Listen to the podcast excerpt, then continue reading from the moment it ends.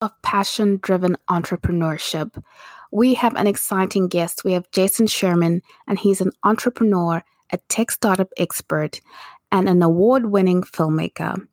Jason shares with us the story behind his startup, Instamour, now Instamour Discovery. He cues us in on what it's like to go from idea to a concept to a business to raising funds and all that comes with it. You don't want to miss this. And Jason tells us a little bit about cryptocurrency, so you definitely don't want to miss this. This interests you? Please stay tuned. Welcome to Reinventing Perspectives. We're going to talk about everything from faith to business principles to family life to profitability to strategy to tactics to self care. If you need it, we'll talk about it. I'm your host, Priscilla Shumba. Without wasting any more time, let's dive into our conversation. We have a very exciting guest today. We have Jason Sherman, and he is an award winning filmmaker. He's an entrepreneur, he's an author, he's a speaker, he's into cryptocurrency, and he's got loads to share with us. Jason, could you tell us just a little bit about your background because it seems like you do a lot of stuff a lot of passion driven projects which i can tell from your bio but please tell our audience a little bit about yourself. Yeah I, I find myself in the midst of multiple different industries that i tried to be an expert in over the years whether it was building tech startups or making movies, writing screenplays, writing books, being a journalist, being a musician, uh, basically anything that I was interested in, I would learn everything there was to learn about it and just kind of throw myself into it and then try to build something or be a part of the community uh, or succeed in that industry. And then over the years, I just found myself doing all of the things uh, off and on. Like I would kind of switch it up, and you know, one day I'm doing tech, the next day I'm doing film, the next day I'm doing writing, and and like you said, cryptocurrency. So I just find myself every day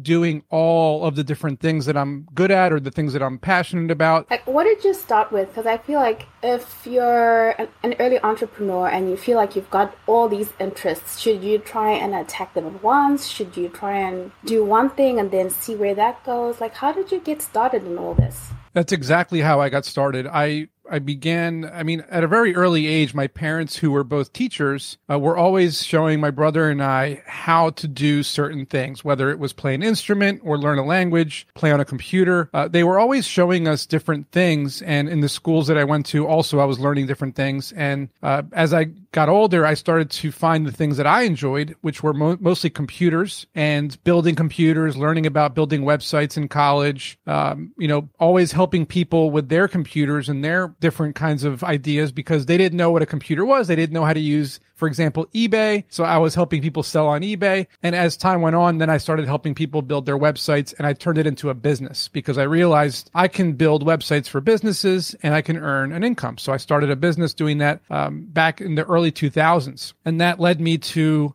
find myself not so happy doing that because it became kind of repetitive. So I turned to write a book and then I started to make movies and I just learned how to do these things by uh, either working with other people. Collaboration is, is a big one. Uh, and or, you know, reading a lot about it, watching a lot of videos about it, um, really researching all the different resources that were available at the time to learn every, basically giving myself a master's degree in film or writing or technology or, or anything that I was interested in.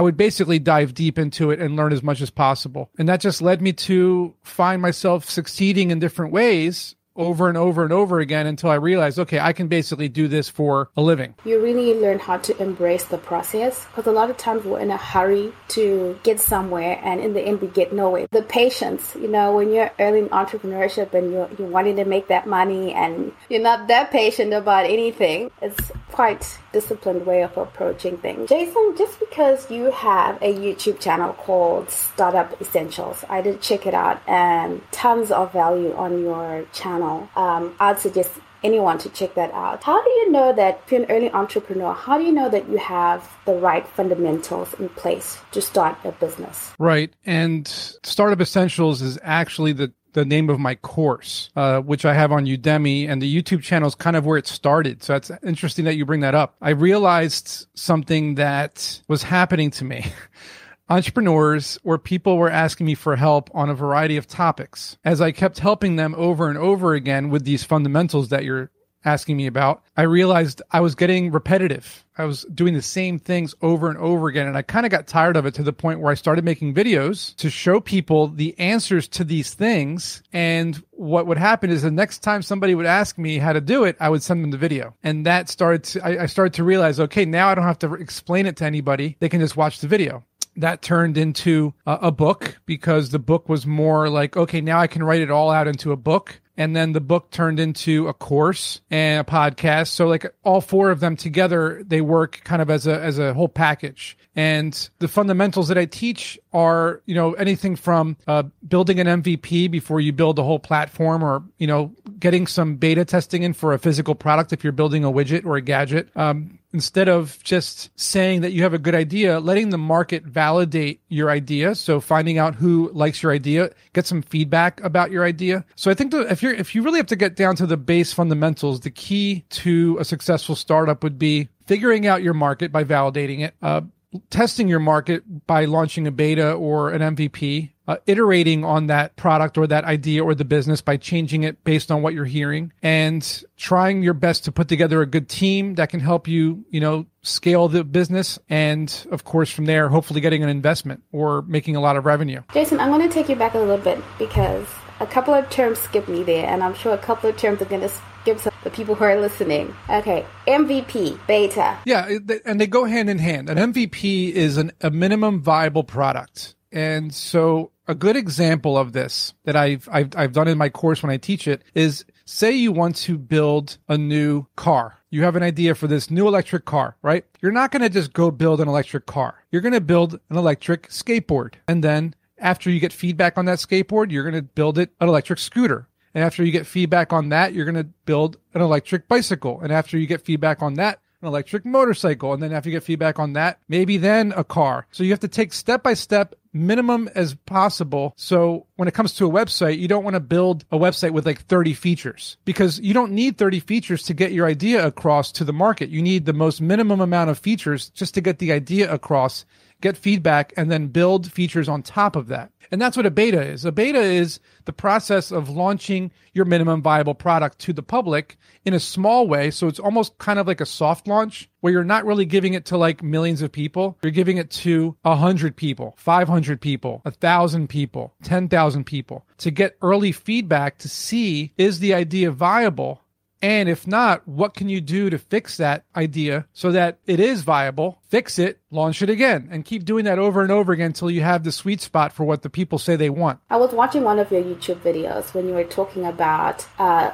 people jumping into e-commerce right now because you know people are saying e-commerce is hard because of the pandemic and everyone's jumping online. And you said instead of just jumping into starting an online shop, there's another way that you should. I'll let, I'll let you give us the process. But you said you don't actually need to have an e commerce site right away, and you explained why. Do you mind sharing with us? Yeah, because the thing is, one of the things people, people fail to realize is that you can do a lot before building something let's say if it's an e-commerce site for example let's say you want to sell a certain product do you really need to build a whole website around that product or can you start selling that product in like a, a physical store in your neighborhood to see if people actually want the product first there's no money being exchanged here you're just putting a product in, in, into a shelf on a store or putting a little sign up that's free, right? Give them a profit. Give the store owner a profit. Um, are you able to put it on eBay or on Amazon? Are you able to put it on Etsy? Are you able to leverage other platforms that are available? The reason why I tell people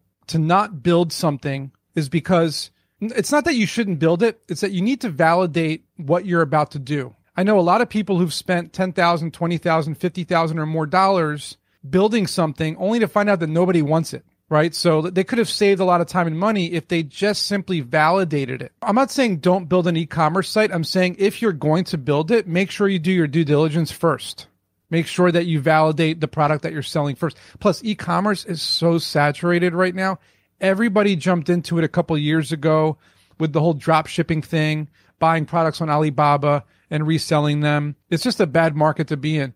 I always tell people look for a pain point in the market, uh, a gap in the market, find a problem that you're going to solve and then solve it. Light bulbs are going off in my head right now when you just said that the idea of getting the market to really validate a product before you just jump in. But a lot of times you get carried away with the energy, you know, of doing things and you just want to jump right in there. But it costs you big time if you don't let the market validate that idea. So the, the starting is really sounds like the biggest most important and toughest part of everything. Jason, you've worked with a lot of uh, tech startups. Could you give us a story, your favorite tech startup? Well, I mean, at that point, I would have to mention the one that I built that uh, did it did really well. Actually, I'm, using my my coaster here for my tea. So it's called Instamour. And back when I built, so the, the story is actually pretty good because I, I, don't tell it often. I don't think I've actually told it on, on any kind of interviews. But back in 2003 and four, I was on regular dating sites right? The, the, like we're talking Match.com, Plenty of Fish, even AOL chat rooms. This is before smartphones. And I realized the process of meeting somebody online was very slow. It was emailing back and forth. You're looking at people's pictures, and then you have to spend all this time getting to know them, making phone calls, text messages. You meet in person finally after driving, parking, paying for food and drinks, only to find out you don't like the person. So I realized there's got to be a way to, to do this face to face right away. And I realized, well, I can do video chats a video dating site, but this is before smartphones. So again, we're talking about webcams and computers, and this is 2004. The technology wasn't that great. So I waited on the back burner until smartphones came out, iPhones came out, and I said, oh, maybe I could do it now. Camera technology still wasn't great. And at the time, I was still learning how to build mobile apps because they were brand new. I was still building websites and I was doing film work. I was making movies. So you fast forward to 2013 after a handful of tech startups that I tried to do with other people didn't work out so well because they were these co-founders that I had. I was butting heads with them. It just wasn't working. So finally I decided, let me go back to my original idea of Instamour and do it by myself. So I learned enough to build it by myself. I found a high school student who was a good iPhone developer, believe it or not. He helped me build the MVP. The MVP got me on the news. It got me 10,000 users. I was able to get college students to use it. It went from 10,000 users. We built Android after that, 20,000 users. I was able to get into an accelerator program in New York called StartFast, which got us to 100,000 users. Along the way, we raised some money. So we were able to to actually market the the app and get users. At the peak of our existence, we got to 500,000 users. We were getting about 3,000 users a day. At the time we were raising money, we needed to raise money in order to, to make this thing work. And we were halfway through the round when one of the investors pulled out for no reason at all, and it, it kind of killed the whole round. So we were we were right there. We were we were we were at the finish line. We were doing really well. And this is a story that people need to hear. It's it's a the moral is if you get a term sheet from investors, if you're raising money, it's not done until the check is in the bank and it clears. So needless to say, we had to you know basically closed the company down because we ran out of money. All the people in my team had to get, go get jobs. And I held on to the app myself and I pivoted it into Instamour Discovery, which is more of an interest based um, platform now. So you can meet people based on their interests.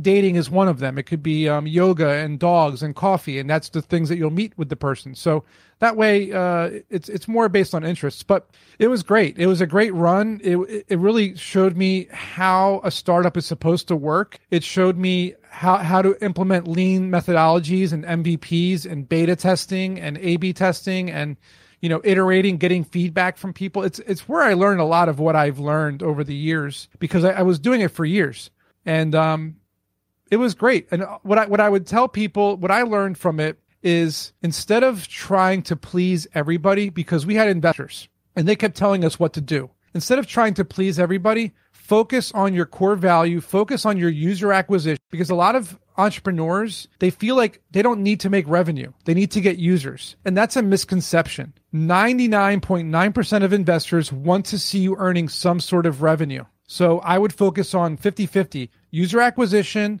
and revenue. Wow, that's that's a great story, Jason. Like you found a high school kid to make your minimum viable product. How did you do that? I got lucky. I um I think I posted something online and he contacted me or my one of one of the people that I was working with, I think she might have knew him through a friend of the family or something. It was definitely luck because th- he works for PayPal now in California. This kid is this kid was a genius. He's actually the one who got me into cryptocurrency. back in 2013. now that I think of it. So I, I have to thank him for that one of these days. Oh, he does sound pretty brilliant. And, you know, the journey that you took with this tech startup, it sounds exhilarating actually, just thinking about having a concept and watching it come to life and then finding investors and doing all these things for the first time. Absolutely. Just how did you have like how did you know how to interact with investors because i'm just thinking if an investor came to me i wouldn't even know the first thing as to how to negotiate with them and how to interact with them in a way that's favorable for what i'm doing for myself for the company and everything else well thankfully i had some pretty good mentors i had a board of directors so I had these, you know, CEOs, people who have exited from companies, people who had run companies before that were coaching me along the way. And that's something that I recommend. In my, actually, in my book, I have a chapter on fundraising where I give you, I think like 50 of the most common questions I was asked and the actual answers that I would give to the investors. So that's a great resource right there is, you know, the actual questions I was getting and the answers I was giving. That way, because you're saying, well, how do you interact? Well, that's how, like you learn, you, you read people's, uh, you know, stories, you read people's answers and questions. And that way you can prepare because to be honest with you, what you'll find is investors really want to know the same things over and over again. So once you know the answers to those questions, it's not going to change. So, you know, really realistically, you want to talk to people who've been there and they know what those questions are going to be. And you want to learn the vocabulary that you need to use when you answer the questions, because there is a certain kind of way you want to answer the questions. You have to be very confident. You can't hesitate and you have to know your numbers like the back of your hands because as soon as you fumble or you mess up or you say you don't know something, that's when they start to kind of pull back. And you only get one chance when talking to an investor. You don't get a second chance. At what point did you get the board together? Did you get your board together early on knowing that you're going to go after funding or? That's a great question. I'm trying to remember because it's been eight years. I think I got the board put together before I raised my friends and family round. So it might it might have been the first year that I was operational. I think I, I think I got my board of directors after I launched the first version and I started to see that people liked it. So I had about 10,000 users and I reached out to the people that I knew and said, Hey, I'm, you know, I launched this new app and it's starting to do really well. Would you like to be on my board of directors? And, you know, I was trying to raise money. So I think that they saw that and they wanted to help me. So yeah, I think it happened right at, it was kind of all at the same time. So when you approach like people to say, come on and be on my board, and I'm guessing this is pre-revenue or Okay. Yes, pre pre pre revenue. So, what do you offer them, or how should you approach that? Uh, typically, when you have a board of directors and you have members added, you have to give them something, whether it's a percentage equity in the company or a stipend. If you have money in the bank, you can pay them a monthly stipend. But normally, you want to give them some sort of equity to keep them incentivized to help you. And uh, at the same time, also, you should be you should already have relationships with these people. So, like, I already had relationships with these people from the prior startups that I had run. That's how I knew them. So it wasn't like I just found them and started talking to them and saying, "Hey, let's be on my board of directors." No, I had known them for three, four years and three or four startups. They had already been mentoring me and coaching me, but they were never on my board of directors. They were just kind of helping me along. I finally was able to offer them a board of directors position because finally I had a company that was able to raise money and was able to start growing. So you, you should form a relationship with these people first, see how you work with them, see how, you know, they help you, you know, see how you are as partners because you're kind of partners and you want to make sure that you trust these people and that's that's pretty much the best way to to get a bod put together is to to work with people you trust form a, a relationship with them and then offer them the seat. The power really of networking, especially when you're an early entrepreneur, about building those networks that later on you'll be able to draw from the relationships and the partnerships that you form. The other thing I'm thinking, because while you're talking about pitching to investors, I'm thinking about Shark Tank.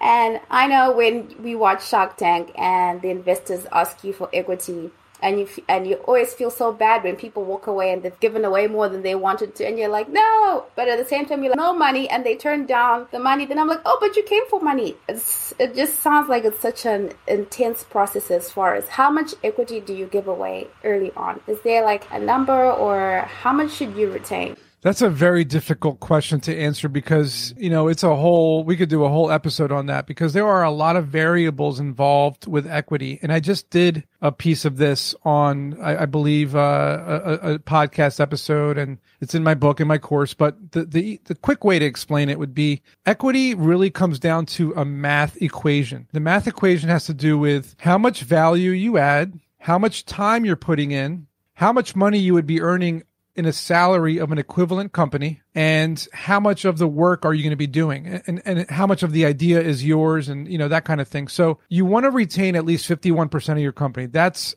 you know you don't have to really say that because everybody knows that. You want to keep 51% of your company because if not investors can kick you out. So you want to retain the, the, the majority of either the voting rights or the shares. When it comes to giving people equity i'll give an example of say you're a CEO and you want to bring in a CTO, somebody, a technical guy who's going to build your website for you or your app. Well, how much is that person going to be earning in a job of equal value? Is he going to be earning $100,000 a year? Okay.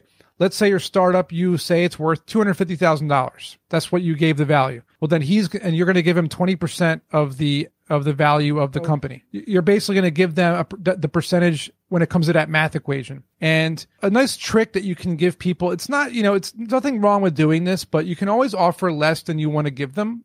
And if they accept it, well, then they accept it. If they want more, they'll ask for more. Don't don't don't start with a large amount. I've had people offer me 50% of their company right off the bat. It's a huge turnoff because it makes me realize, well, they're going to expect me to do 50% of the work, but the problem is I add a lot more value to a company. So I should be getting, you know, if they're gonna if they're gonna expect me to do more work, I should be getting more than 50% is the point. But it's their company. So what the smart thing to do is if you find somebody like me, which is rare, to help you with your startup, offer them like 20 to 30% of the company, but only expect them to do a smaller percentage of the work, right? And that's really what happens with a lot of people is you'll find that they get a, a, smaller percentage of the equity. They're doing an important piece of the job, but they're not doing the bulk of it. I always say offer people as little as possible in the beginning. Even 1%, 5%, 10%, offer them as little as possible and they can earn more based on performance. And you also have to make it vested so they earn it over 4 years. So every 3 months they earn a percentage Every three months, they earn a percentage and they keep earning it as they go. You can't just give somebody an equity and that's it because if they don't do anything and they own that percentage, they can walk away and you're screwed. So you have to make them earn it over time. Like you said, I think it's it's a whole book trying to understand the the world of, of investment. I wrote the book.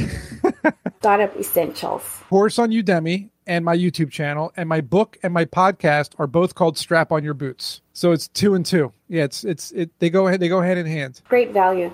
Really, really, really great value because it's a lot of these things that you can fall into without being prepared, and that's that's a no-no. You need to be prepared when you when you enter into that realm. And I'm thinking to myself, when you're offering someone like 20%, 30%, and you know that they're only going to do a small share of the work, should you make sure that it's the work that is key? A, a co founder. And a co founder, there's, I would say there's three the CEO, which is the chief, op, chief executive officer, the CTO, chief technical officer, and the CMO, chief marketing officer, or VP of marketing. Those are the three main roles you should be looking at. And that means that you would own 60% of the company and you'd give out 20 and 20, or you could own 80% of the company and 10 and 10, knowing that you're going to give out another 10 to 20 to an investor. So the other role that I typically take from startups, it's the one that I most commonly take. It's not one of those three, it's the fourth one, is the COO, the Chief Operating Officer. The COO is a very unique role that I actually really love to have because I don't do any one of those three. I do all of them. And the COO is really kind of an all encompassing role where you really have to know your ins and outs of the entire operations of the whole company, whether it's technology, marketing, business, fundraising, accounting, brand awareness, press, you know, press and media, journalism, social media. You got to know all of it, the operations. And that's why when people offer me a position, I usually ask for the COO role because it's the one where I can be most effective. Where you can tie everything together rather than having to rely on the effectiveness of like the CMO or the effectiveness of the CEO. You can bring everything together. I, I never thought about that, you know, the chief operating officer in that way before. Now, I'm going to ask you this because I know that you have come across a lot of entrepreneurs Like, what have you found makes a successful entrepreneur? Oof, man, you got you got some uh, some zingers here, man. These are like really these, these, they're they're tough. They're tough because there's so many answers you can give. But when it comes to the, the entrepreneurs that I've met in the past who've succeeded, they, they know exactly what they want, so they they have a clear path to their goals. That's important because some people that I meet are very frazzled. They're all over the place. They want this and they want that and they want to do this and they want to try that and they're not exactly sure what they want to do. And that's a problem.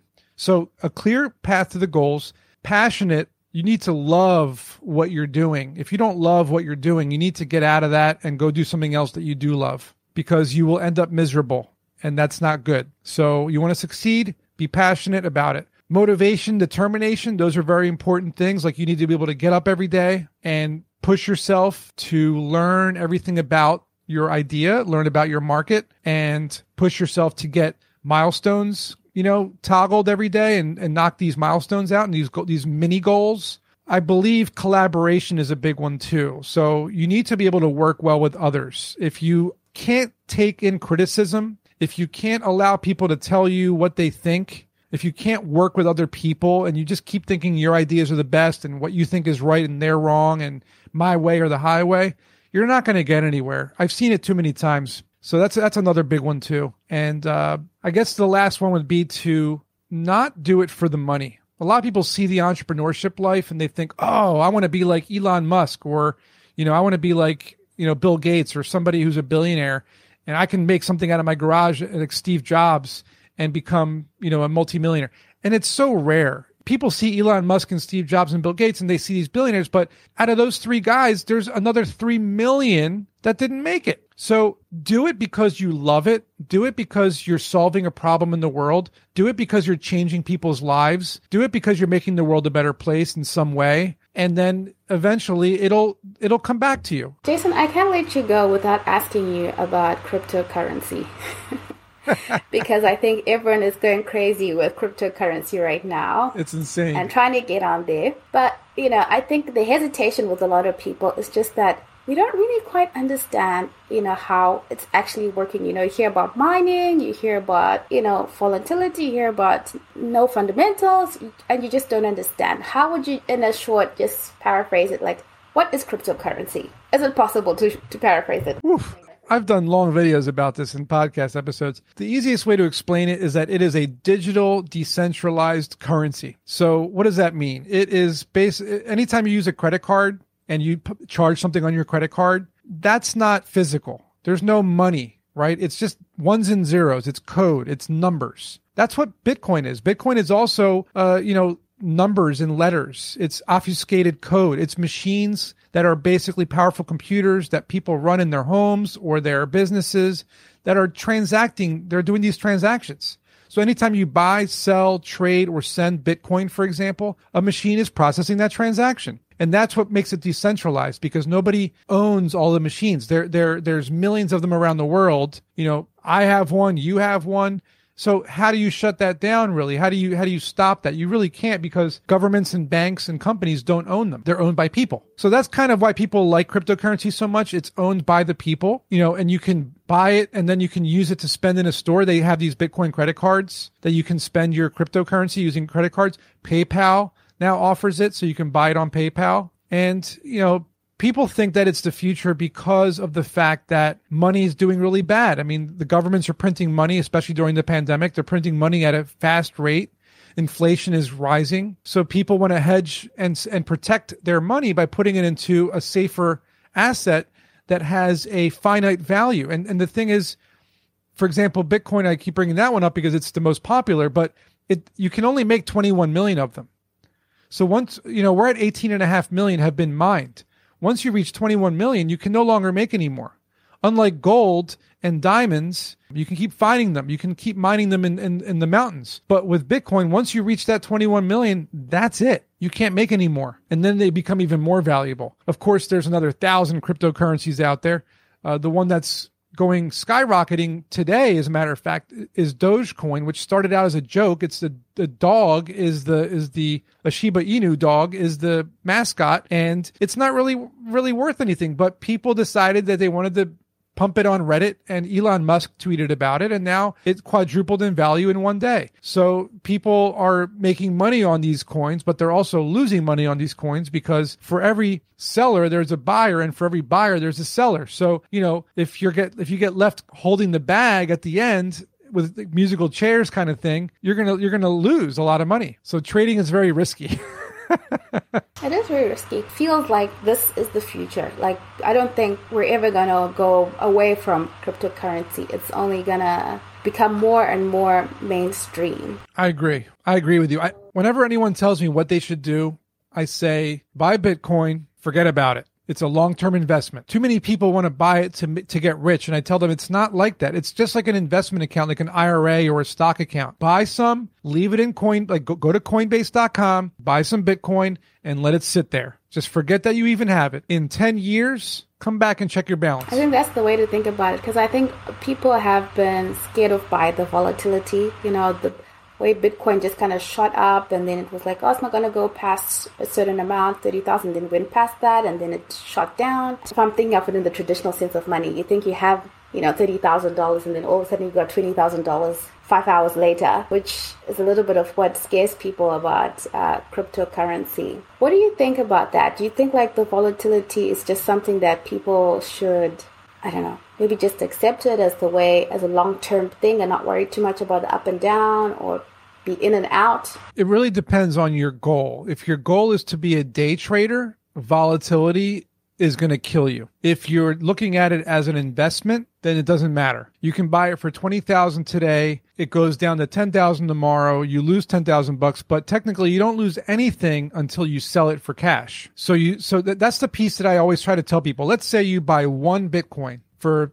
today it's $30,000. You buy 1 Bitcoin for $30,000. Tomorrow it goes to $40,000 you just made 10,000 in what I call monopoly money because until you cash it out, it's not real. So you have $40,000, but you still only have one Bitcoin and it goes to say $100,000, you still only have one Bitcoin.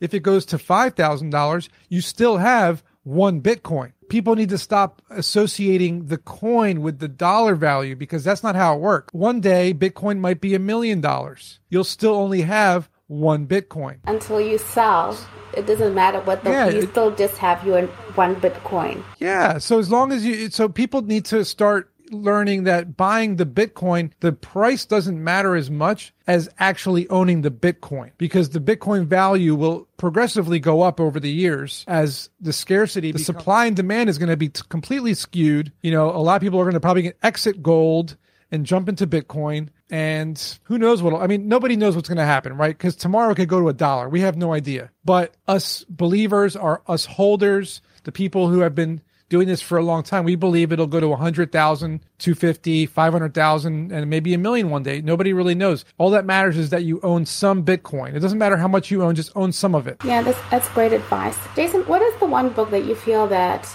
you recommend to an early entrepreneur? Something that you say, okay, when I read this book, this was a game changer for me, if it was just one book. I have to say mine because it, it is a game changer. But here's the thing: if I if I didn't say my book and I had to pick the countless others that I read, a lot of them were a huge disappointment to me because a lot of the books that I read promised something amazing and I didn't get anything amazing out of it. So I'm going to choose a book that I liked that was not technical. It's uh, D- Dale Carnegie's How to Win Friends and Gain Influence or How to Influence Your Friends. It's a book that teaches you how to talk to people, how to make new friends. And it's a very good book because it helps you become a good business person, a good salesperson, a good co-founder, a good friend, a good brother, a good father, a good son. It helps you become a good person. So I, I would say that's probably my pick. And Jason, my last question. What has faith meant to you along your journey? It's a great question. I think part of my existence has revolved around the fact that everything happens for a reason. No matter what I do, no matter what I say, no matter my successes or my failures. I feel like something and someone has always been looking over my shoulder, watching over me, giving me strength to get up the next day and push through the challenges that I was facing, push through the the days of depression, the dark days and help me rise up and kind of break through those walls and say I can do this. And I feel like I had the support there and that's important. It, without that support, without that strength, I, I don't think I would have made it through those days. I think that I would have given up. And many, many, many, many, many nights that I would pray for the strength to succeed, the strength to you know, face adversity and, you know, defy the odds because the odds are stacked against you. And I, and I have privilege. You know, I'm a white male. So I realize that I have an advantage over a lot of people out there. And so I can't imagine the struggles that people are facing out there today. And they need to make sure that they can push through those challenges. And I'm, and I'm here to tell you, no matter what gender, what race, what religion, what ethnicity, it doesn't matter. All that matters is that you work hard, you are respectful to people, that you are happy with what you do and that you're helping others around you as you're continuing your journey. If you can do those things, you will succeed in more ways than one. Ah, that's a that's a great message. Um, thank you so much, Jason, for your time. Thank you for sharing your experience with us. I think you, you got our brains going crazy with your tech startup story, uh, but it's it's a great one. Thank you for sharing that with us. No problem. Thanks for having me. It was a blast. I appreciate it. Do you know where to find Jason's book. Strap on your boots. That's the name of his book. And visit his website, jasonsherman.org. Thank you. If you got any value out of today's episode, please do share it and leave a review. Let us know how we can serve you better. Also, do check out our latest book, The Christian Entrepreneur's Toolkit. It's available on Amazon.com and also through our website, www.reinventingperspectives.com. Thank you again for taking the time to listen in. Have a great day.